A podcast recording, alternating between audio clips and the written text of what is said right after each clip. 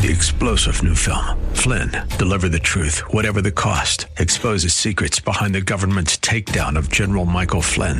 Flynn knew what the intel world had been up to. He ordered the first audit of the use of contractors. This set off alarm bells. He told the truth. He was the most dangerous person for Donald Trump to hire. They had to get rid of Flynn. Flynn, deliver the truth, whatever the cost. Available now. Watch it today. Go to salemnow.com. Salemnow.com. Welcome to Sideline Sanity with me, Michele Tafoya, sponsored by Legacy Precious Metals. There has never been a better time to invest in precious metals. So go to legacypminvestments.com, legacypminvestments.com. Well, day one with Vets on Duty was so good. We're doing a day two. Our two gentlemen from Vets on Duty, voices of veterans that need to be included in the political conversation. More with them next. For nearly three decades, she's reported the action from the sidelines. She started very young. She's covered the NBA, NFL, Olympics, and the college football and basketball national championships. And now, during these insane times in our world, Michele Tafoya thinks we need a serious dose of sanity. This is Sideline Sanity with your host, one of the sanest people on planet Earth, Michele Tafoya. Veteransonduty.org is something that I've discovered recently, new organization. I want to introduce them to you. And so today is part two of our podcast with Jimmy Byrne and Jason Church. Jason Church is the chairman of Veterans on Duty. Jimmy Byrne is a board member, an advisory board, a member of the board, and they're both joining me now. We've been spending a lot of time on talking about how CRT and gender teachings, I don't even know what to call it, are infiltrating our armed services. And, and you guys, uh, I'm, I'm sitting here looking at the Veterans on Duty podcast, or excuse me, website. Uh, and you've got these priorities and your goals. Number one, an America that wins. We talked about that in the first part. Number two is a stronger national defense. And I'm going to start with Jason. Um, are we, what is the status of our national defense right now in your estimation? Well, I still think that the United States has the best military in the world. I, I, still think that the people who go into the service do so out of love for country. I think that we still have equipment and ability that allows us to project uh, force abroad if necessary but there are cracks right now. There are cracks that are beginning to appear, and these are things that are going to be exacerbated over time. I mean, right now, we have got Navy ships pulling into port yards here in the United States that look like 10,000 pound rust buckets. We have got an antiquated uh, process of being able to get new equipment for the military. Uh, for your listeners, the military every single year gets authorized money by Congress to then train people, buy ships, buy planes, train you on it, and then potentially, if necessary, go to war with it. And that process right now is not giving warfighters enough ability to project modern warfare. Remember, last, how so? Well, for the last 20 years, we have been fighting what we call the global war on terror. All right. And I won't get into the nuance of the doctrine and all of that. But what that has done is it's shifted the focus away from what is more traditional conflict. And we've got enemies right now, like China and Russia and North Korea, that are modernizing their militaries. China already has a larger fleet than we do. Right. They are already investing in technology to disrupt our infrastructure, whether it's electronically or, quite frankly, in some cases, physically. Uh, they are growing in capability our military is not reflecting that. Right now, we are still trying to buy more ships, buy more planes that sometimes even the service branches will say they don't need or want. And this goes into a bigger problem of Washington and the swamp. One of the things Veterans on Duty is really focused on doing is becoming more involved in that author, what we call authorization and procurement process. And really, it's becoming more involved with the people who sit on Capitol Hill and making sure that we're actually equipping and training people to fight tomorrow's wars, not looking back in retrospect at yesterday's. Because remember, technology changes, and I think we need to be engaging the private sector more in this. Um, it's, I think, one of the greater aspects of American culture is that we have people who immigrate to this country, bring great ideas, and are able to profit from it. And I think part of the reason that our military has always been formidable has been that we have had advanced things. We have been able to tap into that talent that we have here in America. And I think that's something that we'll be focusing on to prepare because that's what you want to do. You know, you talked about it in the podcast in the previous episode about being prepared and you want to be so prepared for war that it scares your enemies from never even wanting to fight it. Because I will tell you, precisely as someone who has been in war, it's hell. You don't want to experience it. And I do not wish that upon my children or grandchildren or anyone else's. It's an unfortunate aspect that we have to live with, but we better be prepared for it. We better be prepared for it. Otherwise, we will have more and more losses than, quite frankly, we should have.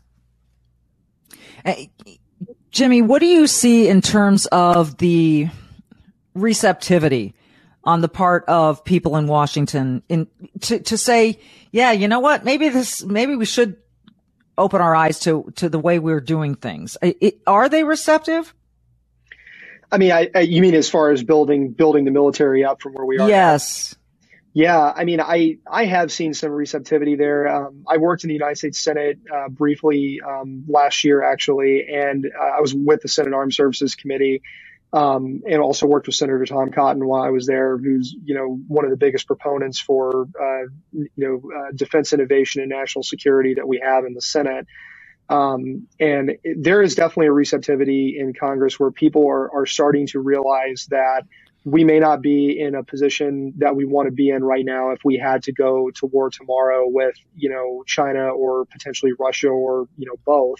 Um, and they're starting to realize that we have fallen behind in many ways um, over the last 20 years. You know, as Jason was saying, we were focused on the war on terror um, and some of the doctrine and the technologies that go along with those things are not necessarily going to be the same ones that are going to be used in the next great power conflict. And we're already starting to see, you know, um, some of those technologies come to the battlefield in Ukraine. You know, we've been watching this for the last six to eight months very closely. Um, and I think that people in Congress are realizing we're going to have to double down in the near future uh, and get uh, a defense budget that's going to be able to support the arms and equipment and training that we're going to need to get the military um, w- to a state of readiness where it'll be ready to go for war. Um, I will say though that uh, I don't think that we're moving fast enough right now. I think most of the people in vets on duty agree with that as well. Um, we're asking for defense budgets that are not keeping up with inflation, um, and which is another major issue now for us this year, um, and will probably continue to be in the short term. Um, and we do need to start getting more serious about this and moving towards it. I, I, I, think we're waking up, but I don't think we're waking up fast enough. Well, th- that's not what I wanted to hear, but you know, that's what we need to hear. I mean, you, you want to believe that the people representing us understand that their number one job in government is to protect the citizens of this country. That's, that's, there's nothing more paramount and there's nothing more equitable, by the way, because we're talking about protecting every living soul on this, in this country. And so if they're unable to, to do that at any given time, I mean, that's, that, frankly, it, it just pisses me off. Uh, it really does. And, and I, I get concerned, Jason, about, um, cybersecurity. It,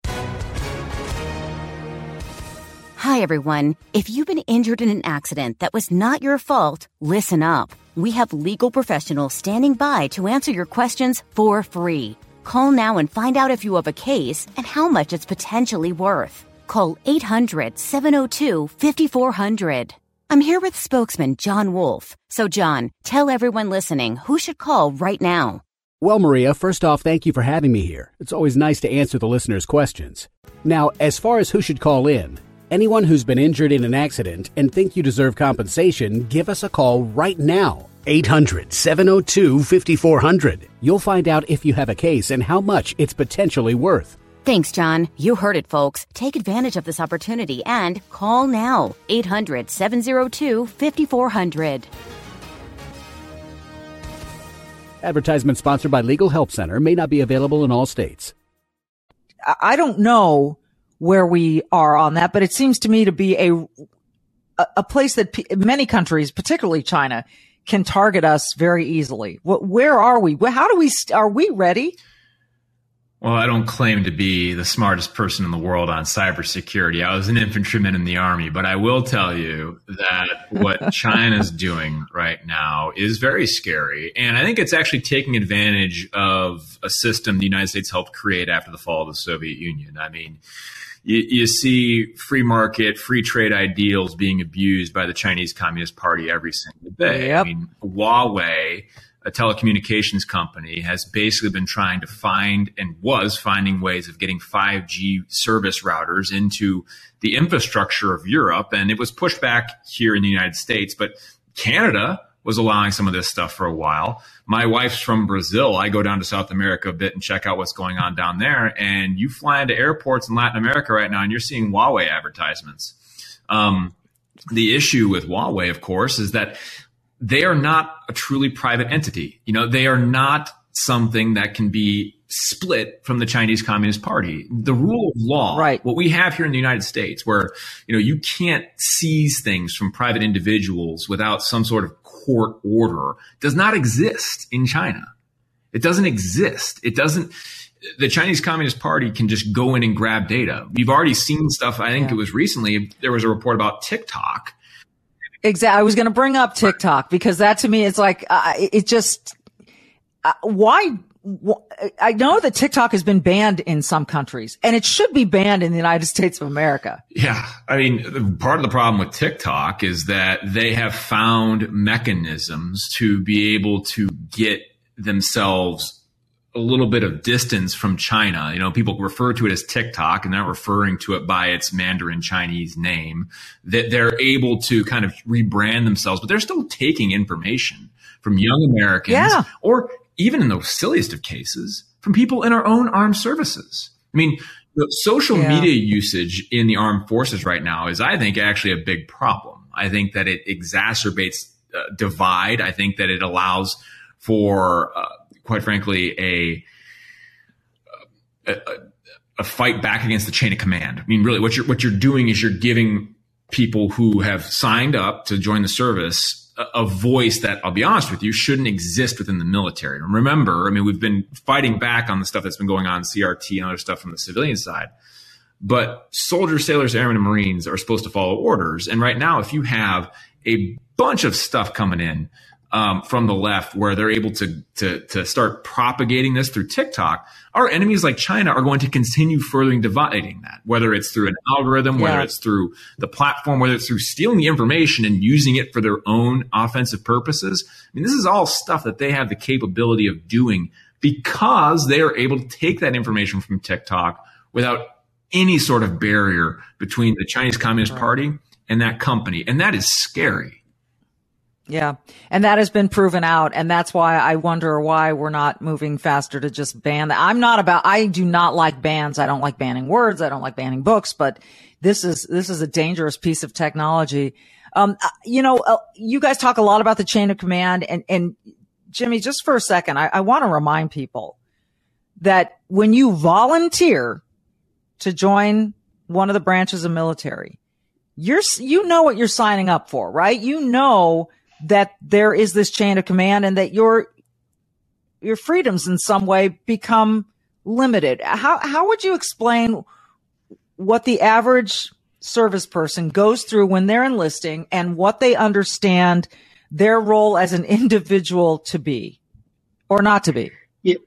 Yeah, so I, the the chain of command is, as you said, sacrosanct in the United States military. I mean, it is it is the thing that drives virtually all of the interactions that happen um, from the lowest private, you know, up to the general or flag officer at the top of the chain of command.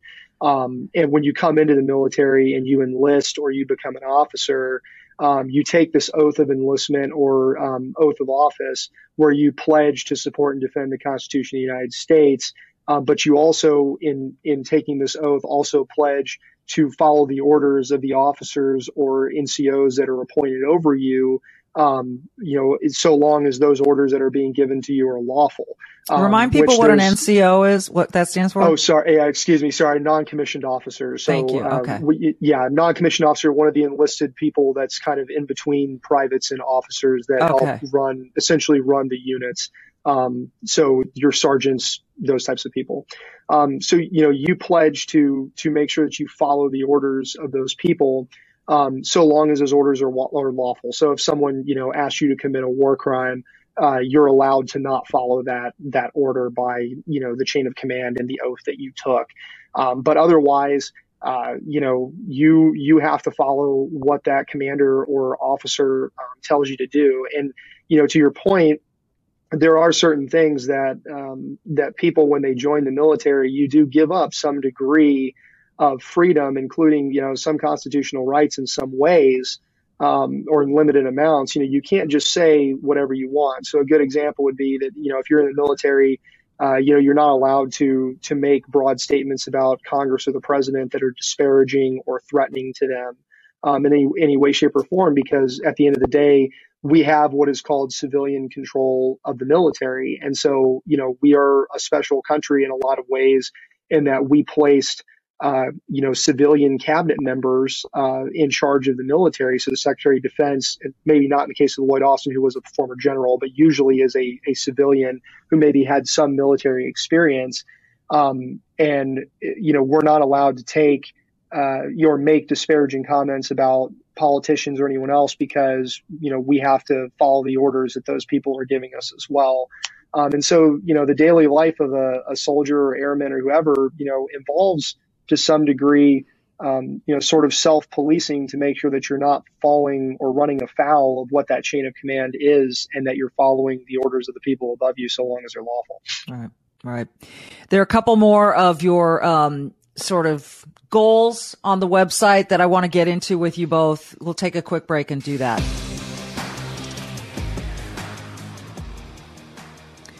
Well, there really has never been a better time to invest in precious metals because we have inflation. We've got gas prices. We've got a future that looks a little uncertain right now with a war going on.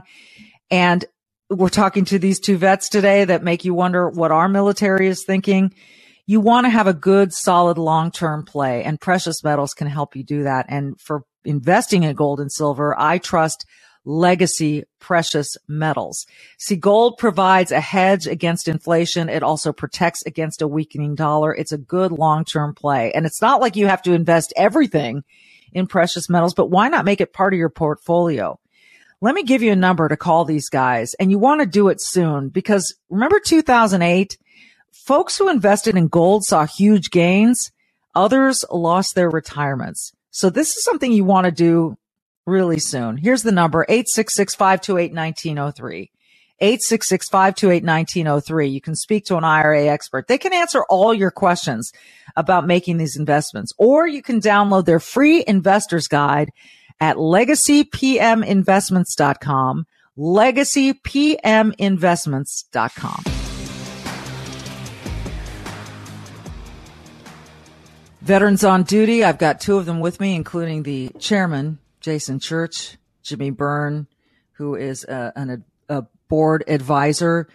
Number three on the list, uh, uh, veteran, vets on duty issues. Number three is a focused military. And we talked a little bit about this. And I want to give a heads up to my producer, John Berg, who's got this, um, sound. We played a little bit in our first part of this two part series with you guys because I, I, think what what you mean when you talk about a focused military is one that is focused on the job at hand and not worrying about pronouns. And yet the Navy has made this video about proper usage of pronouns and being an ally to people by using their proper pronouns. John Berg, do we have another clip of that we can just run and then we'll I'll I'll cue you when to turn it off. Yeah, and now that you say that, another way that we could show that we're allies and that we accept everybody is to maybe include our pronouns in our emails or, like we just did, introduce ourselves using our pronouns. But what would I do if I uh, misgender someone? I think the first thing to recognize is that it's not the end of the world. You correct yourself and move on, or you accept the correction and move on. The most important thing I can tell you is do not put the burden of making you feel good about your mistake on the person that you just misgendered. Oh, thank you for telling me that. Yeah, and another tip uh, for you to remember their uh, pronoun next time, it's in your mind. Kind of go through a progression of three good things about the person oh. using their pronoun. So let's say the person chooses to use they, mm. then you will in your mind go, they have a nice shirt, they have a nice smile, they are really okay. smart. So that kind of sticks in your brain. That is so helpful.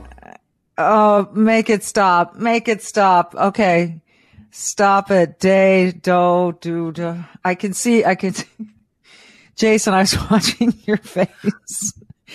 I mean, this is a video that the Navy produced.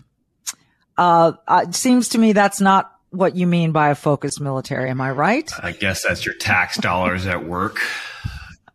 Um, oh God, I want my money back. Yeah, well, I think that Americans should have more of their money back, but but you know, I I see that, and it's it's I don't even know how a military environment comes up with that type of material. I mean, it is obvious that this is being pushed politically, but there's also people within the military themselves that see a promotional opportunity and are very happy to put something on like that to appease some political appointee. And that bothers me. It bothers me on a lot of levels because when we say there's a lack of focus, what we really mean is that we're not focusing on the purpose of the military. And the purpose of the military is that when it is called to go to war, it defeats our enemies.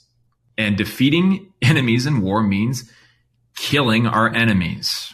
All right. It's lethality. It's being able to do the job as efficiently as possible while maintaining the security of our own forces.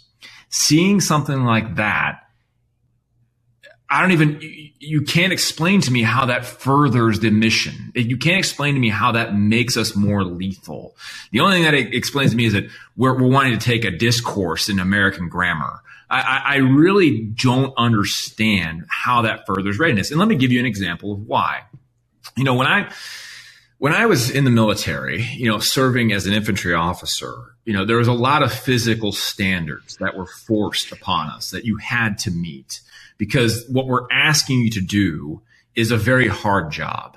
You know, you're carrying. All right. Physically very yeah, demanding. Yeah. We're, we're asking you to go to some of the worst areas of the world with little food, little water sometimes, carrying 80 to 100 pounds of equipment and being able to do this for days and days on end until you're resupplied. I mean, that's what the tip of the spear is. So when I see the left pushing not only this type of craziness through their video, but also trying to force units to conform to some sort of social standard. Now, look, I think if you meet the standard, if you meet the warrior standard, you can be part of a unit, but don't lower the standard. Don't make that weight yeah. lighter. Don't make that hard training less hard because war is not forgiving. War doesn't have a timeout. You know, I don't get a two minute warning in war. All right. Yeah. Uh, you don't. Yeah. Right. And the thing is, this is the kind of stuff that when myself, when I was injured, when I was laying on a battlefield, I mean, Michele and I, he took my legs off. We were in an ambush situation. You know, this is a problem. I mean, it was very likely that my platoon was le- was going to have multiple killed in actions that day. Fortunately, they were very focused, very driven, and capable. That's the other part. They were capable of being able to cordon the area off and then carry my body from this secure site over a mile to a helicopter. I mean, I'm not a light person. All right. I was probably 220 pounds. That is a lot of strength. It requires a lot of intestinal fortitude and it requires grit and toughness through training. The thing is, when the left focuses on all this other stuff, that goes to the wayside. That doesn't happen. And I will tell you that I probably wouldn't be alive if the training focused on other objectives, whether they be meeting uh, a, a quota for who serves in the military or focusing on things other than being a lethal fighting force. I, I, mean, you know what, Jimmy? I'm, I'm hearing people in the back of my, I'm hearing the arguments and they're saying this. Well, if you want to recruit you know, let's recruit everyone and welcome everyone and be inclusive and diverse. And, but I'm not sure that the military, um, sentiment or the, the mindset of someone in the military is someone who worries about this kind of thing. I, I, I, I don't mean that in a derogatory sense. I mean that it, this seems to me to be counterproductive because it, it almost appears as though it, this is driving people away and making people go, this is, this is what I'm signing up for. I, I don't know. How do you see that? Yeah, I mean, you know, I understand the military sentiment and trying to, you know, trying to expand the recruiting base as they're watching, uh, you know, watching a, a, potential collapse happening right now, or a collapse is appears hopefully not imminent. But um, the problem is, though, is that uh, in trying to reach out to that recruiting base, you know, you don't have to use identity politics or or any of this other stuff to try to do that. You know, we have attracted people from all over the country by uh, you know doing what I was talking about. I, I think in our previous episode, um, you know, focusing on uh, the great qualities and the values that the military brings to people. You know, whether that is you know fighting for your country or defending the Constitution. You know, working in your neighborhoods if you're in the National Guard and helping those people out. Like these are all things that the military could be focusing on um, to try to bring people from all walks of life into the military, and and they're not doing that. You know, they're they're creating these very individualistic, sort of, in some cases, bizarre recruiting commercials um, that are not really bringing people, uh, you know, that we're looking for, people that you know are want to serve their country and are patriotic and everything else. They may not be bringing those people into the fold or attracting those people, and then as they're creating these things and they're reaching out to some of these these other portions of society, it's not apparent to me that they're they're being successful in bringing in more recruits that way. And yeah. one of the things that, yeah, one of the things I talked about in the article, you know, is that traditionally the majority of or the vast proportion of troops that are in the military are coming from mostly, you know, uh, said the southeast or conservative sort of areas, and they tend to skew privately conservative um, you know, they don't maybe don't express that when they're in the military because you're supposed to remain apolitical. Right. But they still have they still have those feelings, and when they're they're looking at these commercials, you know, they're not seeing the the patriotism and the defending the country and the working for your neighborhood you know portion that they've always been attracted to they're seeing some of this you know identity politics and this sort of individualism thing uh, finding its way into it, not you know coming and being part of America's team. Right. And it's unfortunate because I, I certainly believe that you know among many other things, including health issues with college or with high school students and and other things of that nature. Um, you know, this is is one piece of that puzzle that they really need to try to get solved and, and get this appearance of politicalization away so that we can bring in recruits from traditional recruiting pools and new ones as well. Yeah, yeah. It's uh, I, I you know, the old shaking my head. That's what, what I'm doing. Uh, the, the fourth and final, uh, item on the, the issues that you list on your website is a shared burden. Success on the battlefield cannot be achieved solely by American troops, but by the combined might of our allied forces. How are we doing with that, Jason? How, how's that going for us right now? Where do, where do you, what's the status of yeah, I remember when, when Trump was in office, people said we were the laughing stock, but I think that people, other countries kind of feared him, you know, whether you like him or not, whatever. I'm not, I'm not, I'm not suggesting anyone feel any certain way about Trump, but now we've got Joe Biden in office. And again, I'll stay away from how I feel about Joe Biden. Why would I do that? I, I no, I won't do that. Come on. I think, no, here's how I feel about Joe Biden. I think he's weakened us. That's how I feel. I'm, I am going to say it. Um, so do we have the kind of ally commitment, the allies that, that we need to share that burden?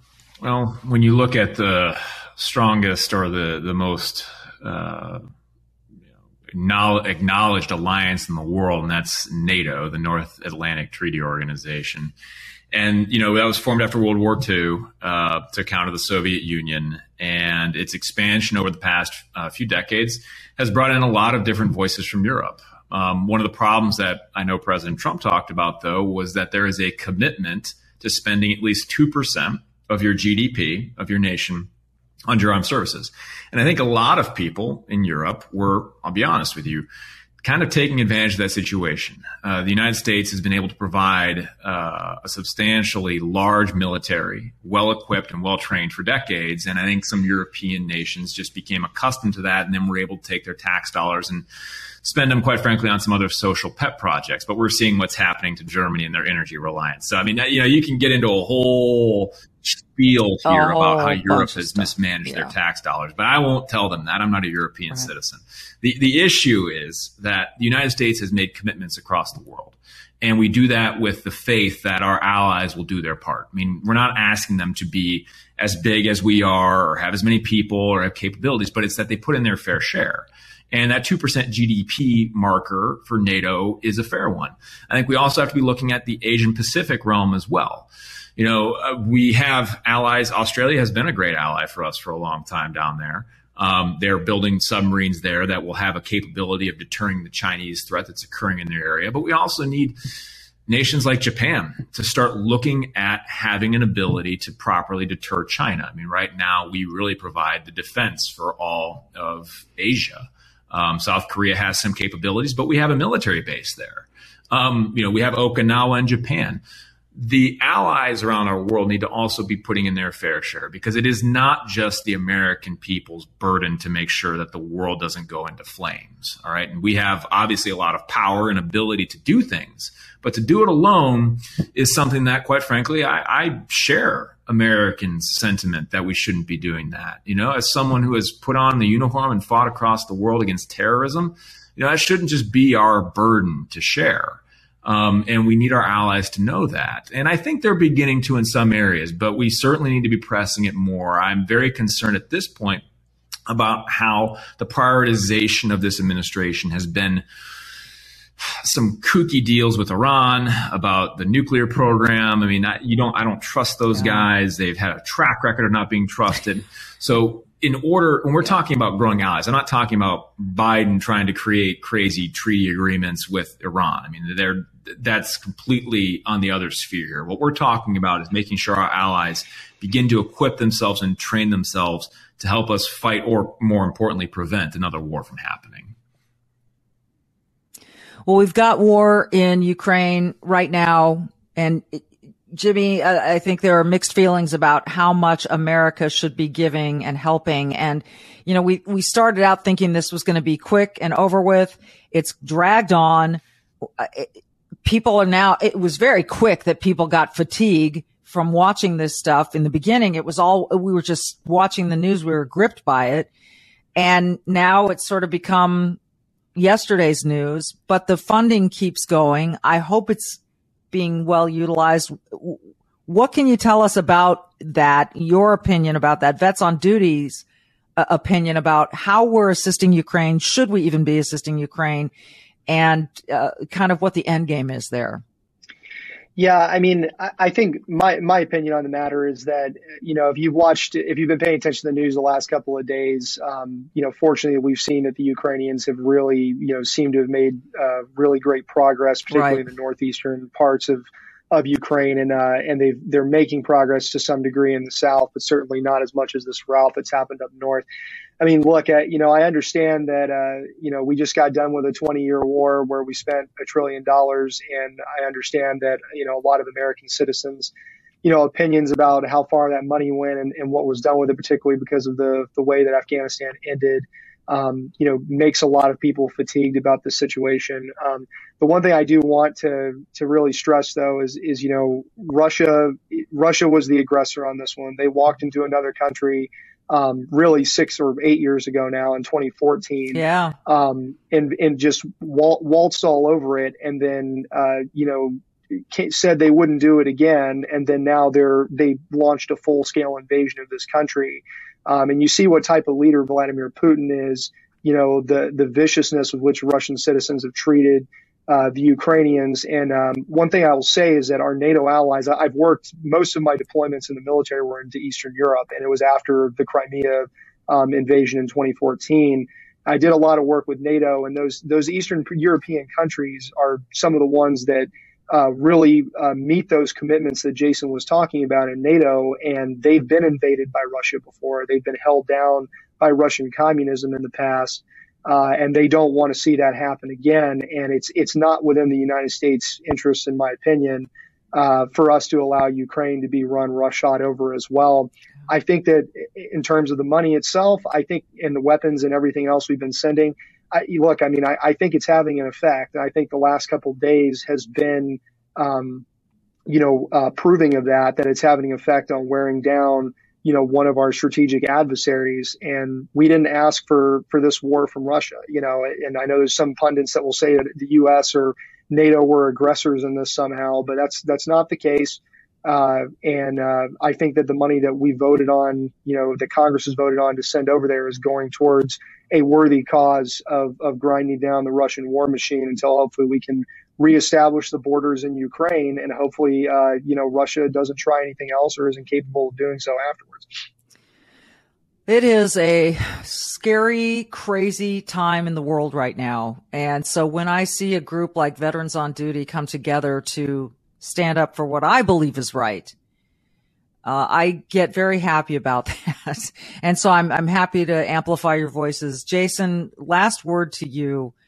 What do you guys need as an organization? Uh, clearly you probably want funding, but what, what, what would help you the most in terms of fighting these missions that you're, you're fighting here at home? Well, first, I think we need to expand our profile. We need to be getting into some places across the United States because I'll be honest with you, most of the defense and foreign policy kind of discussion world occurs out in Washington, D.C. Um, but the funny yeah. thing is, as Jimmy was alluding to, the, the war fighters come from all parts of this country. And I think one of the things that we're going to do is be going into Midwestern states, communities, southern states, western states, and talking with people who have served in the armed forces, getting them on board with our program and getting their input. You know, we have a membership program. We want people to be active participants in veterans on duty because, you know, we, we, we understand that opinions on these matters come from all different places and have validity for all different reasons. And those who have put on a uniform understand why we do it. And if they believe in our values, as you were mentioning in on the podcast here, we need that input.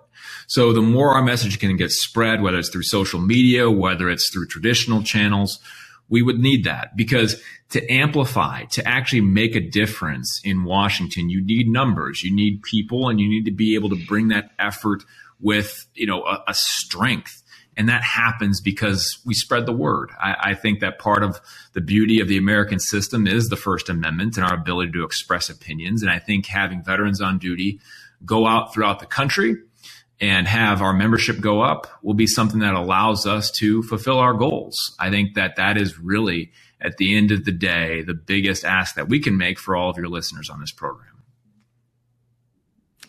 All right. It is veteransonduty.org. Go check them out, please. Um, at times like this, when you feel people putting down the military or influencing through gendered language and CRT. It is so good to see people who stand up for what the principles of the military really are or should be and were designed to be. So, gentlemen, I'm so grateful that you spent time with us in two parts on this podcast. Thank you so much for being here. We'll probably have you back as as situations warrant throughout the rest of the the year or however long we're around. So, thanks very much, guys. Thanks, Michele. Thanks, Michele. Really appreciate it. Thank you. This has been a Sideline Sanity. I'm Michele Tafoya. Be brave, do good, and check out vetsonduty.org. Vetsonduty.org.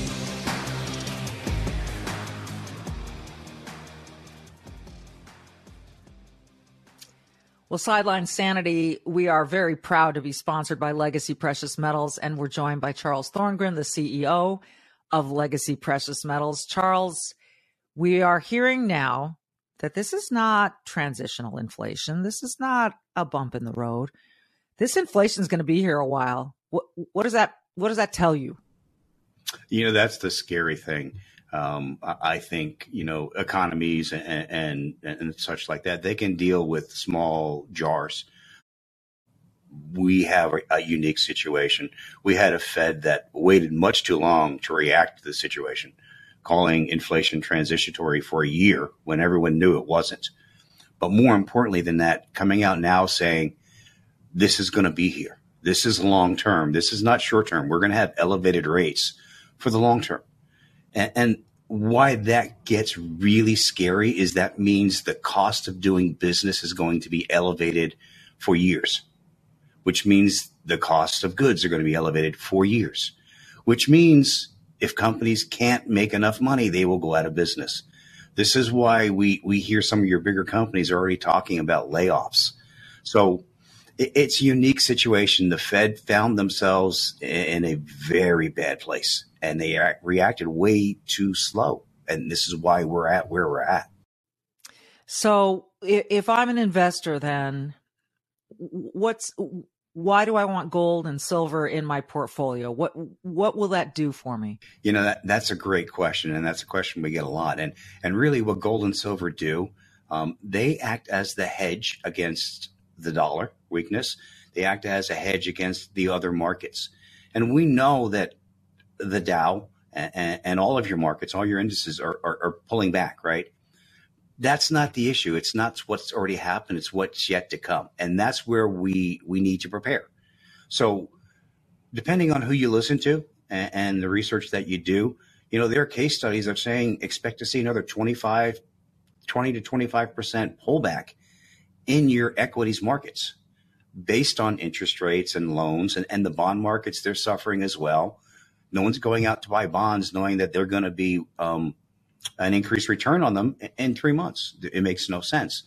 So that leaves you in a position of what to do with your money and how to protect yourself. This is where gold and silver come in. This is why we say this is a long-term play. You buy it you forget about it. Let it do its its job, and its job is to go up over time. As the dollar gets weaker, as the purchasing power gets less. Gold and silver increase. It protects that purchasing power. That's the great thing about it. And there's your bottom line and why you need to call Legacy Precious Metals or go download their investor's guide at legacypreciousmetals.com. Charles, it's always good to talk to you because these are nerve wracking times for people. Uh, you know, it, it's just the fact of the matter is, as we were told by the the Fed chair, there's going to be some pain. So if people know that they've got something solid sitting in their investment portfolio, I think they're going to feel a little bit better, right? Absolutely. And, and we, you know, when we look at the actions that have happened just recently, uh, I mean, the Fed has taken a very unique stance and they've done something very um, extraordinary. Three quarters of a basis points raises months in a row. That's one of the largest raises you've ever seen in the Fed through the history of the Fed. And it's not just once. One time is shocking. Here we are on the third month now, and we'll probably do another half a half a basis point next month or, or later this month, possibly even three quarters of a point. So when you look at that and you say that number is going to grow to where the Fed interest rates will be about 5%. Unheard of. That means the interest rate to you and I, if that's what banks pay to borrow money, we're going to see, you know, credit cards will probably be over 28, 30% again. You're going to see home loans coming in 9, 10, possibly even 11%. And it's it's a scary time. And this is why we say, okay, know that it's coming. Don't be afraid you you now are aware, so now you can protect yourself, and that's what we help people do. Don't be afraid. Prepare. Just prepare yourself. And like I say every day, I trust Legacy Precious Metals when it comes to investing in gold and silver. So go to legacypminvestments.com, legacypminvestments.com. Charles and his group can answer any and all of your questions. Charles, thank you so much. My pleasure as always. Three star general Michael J. Flynn, head of the Pentagon Intelligence Agency, knew all the government's dirty secrets. He was one of the most respected generals in the military. Flynn knew what the intel world had been up to, he understood its funding. He ordered the first audit of the use of contractors. This set off alarm bells.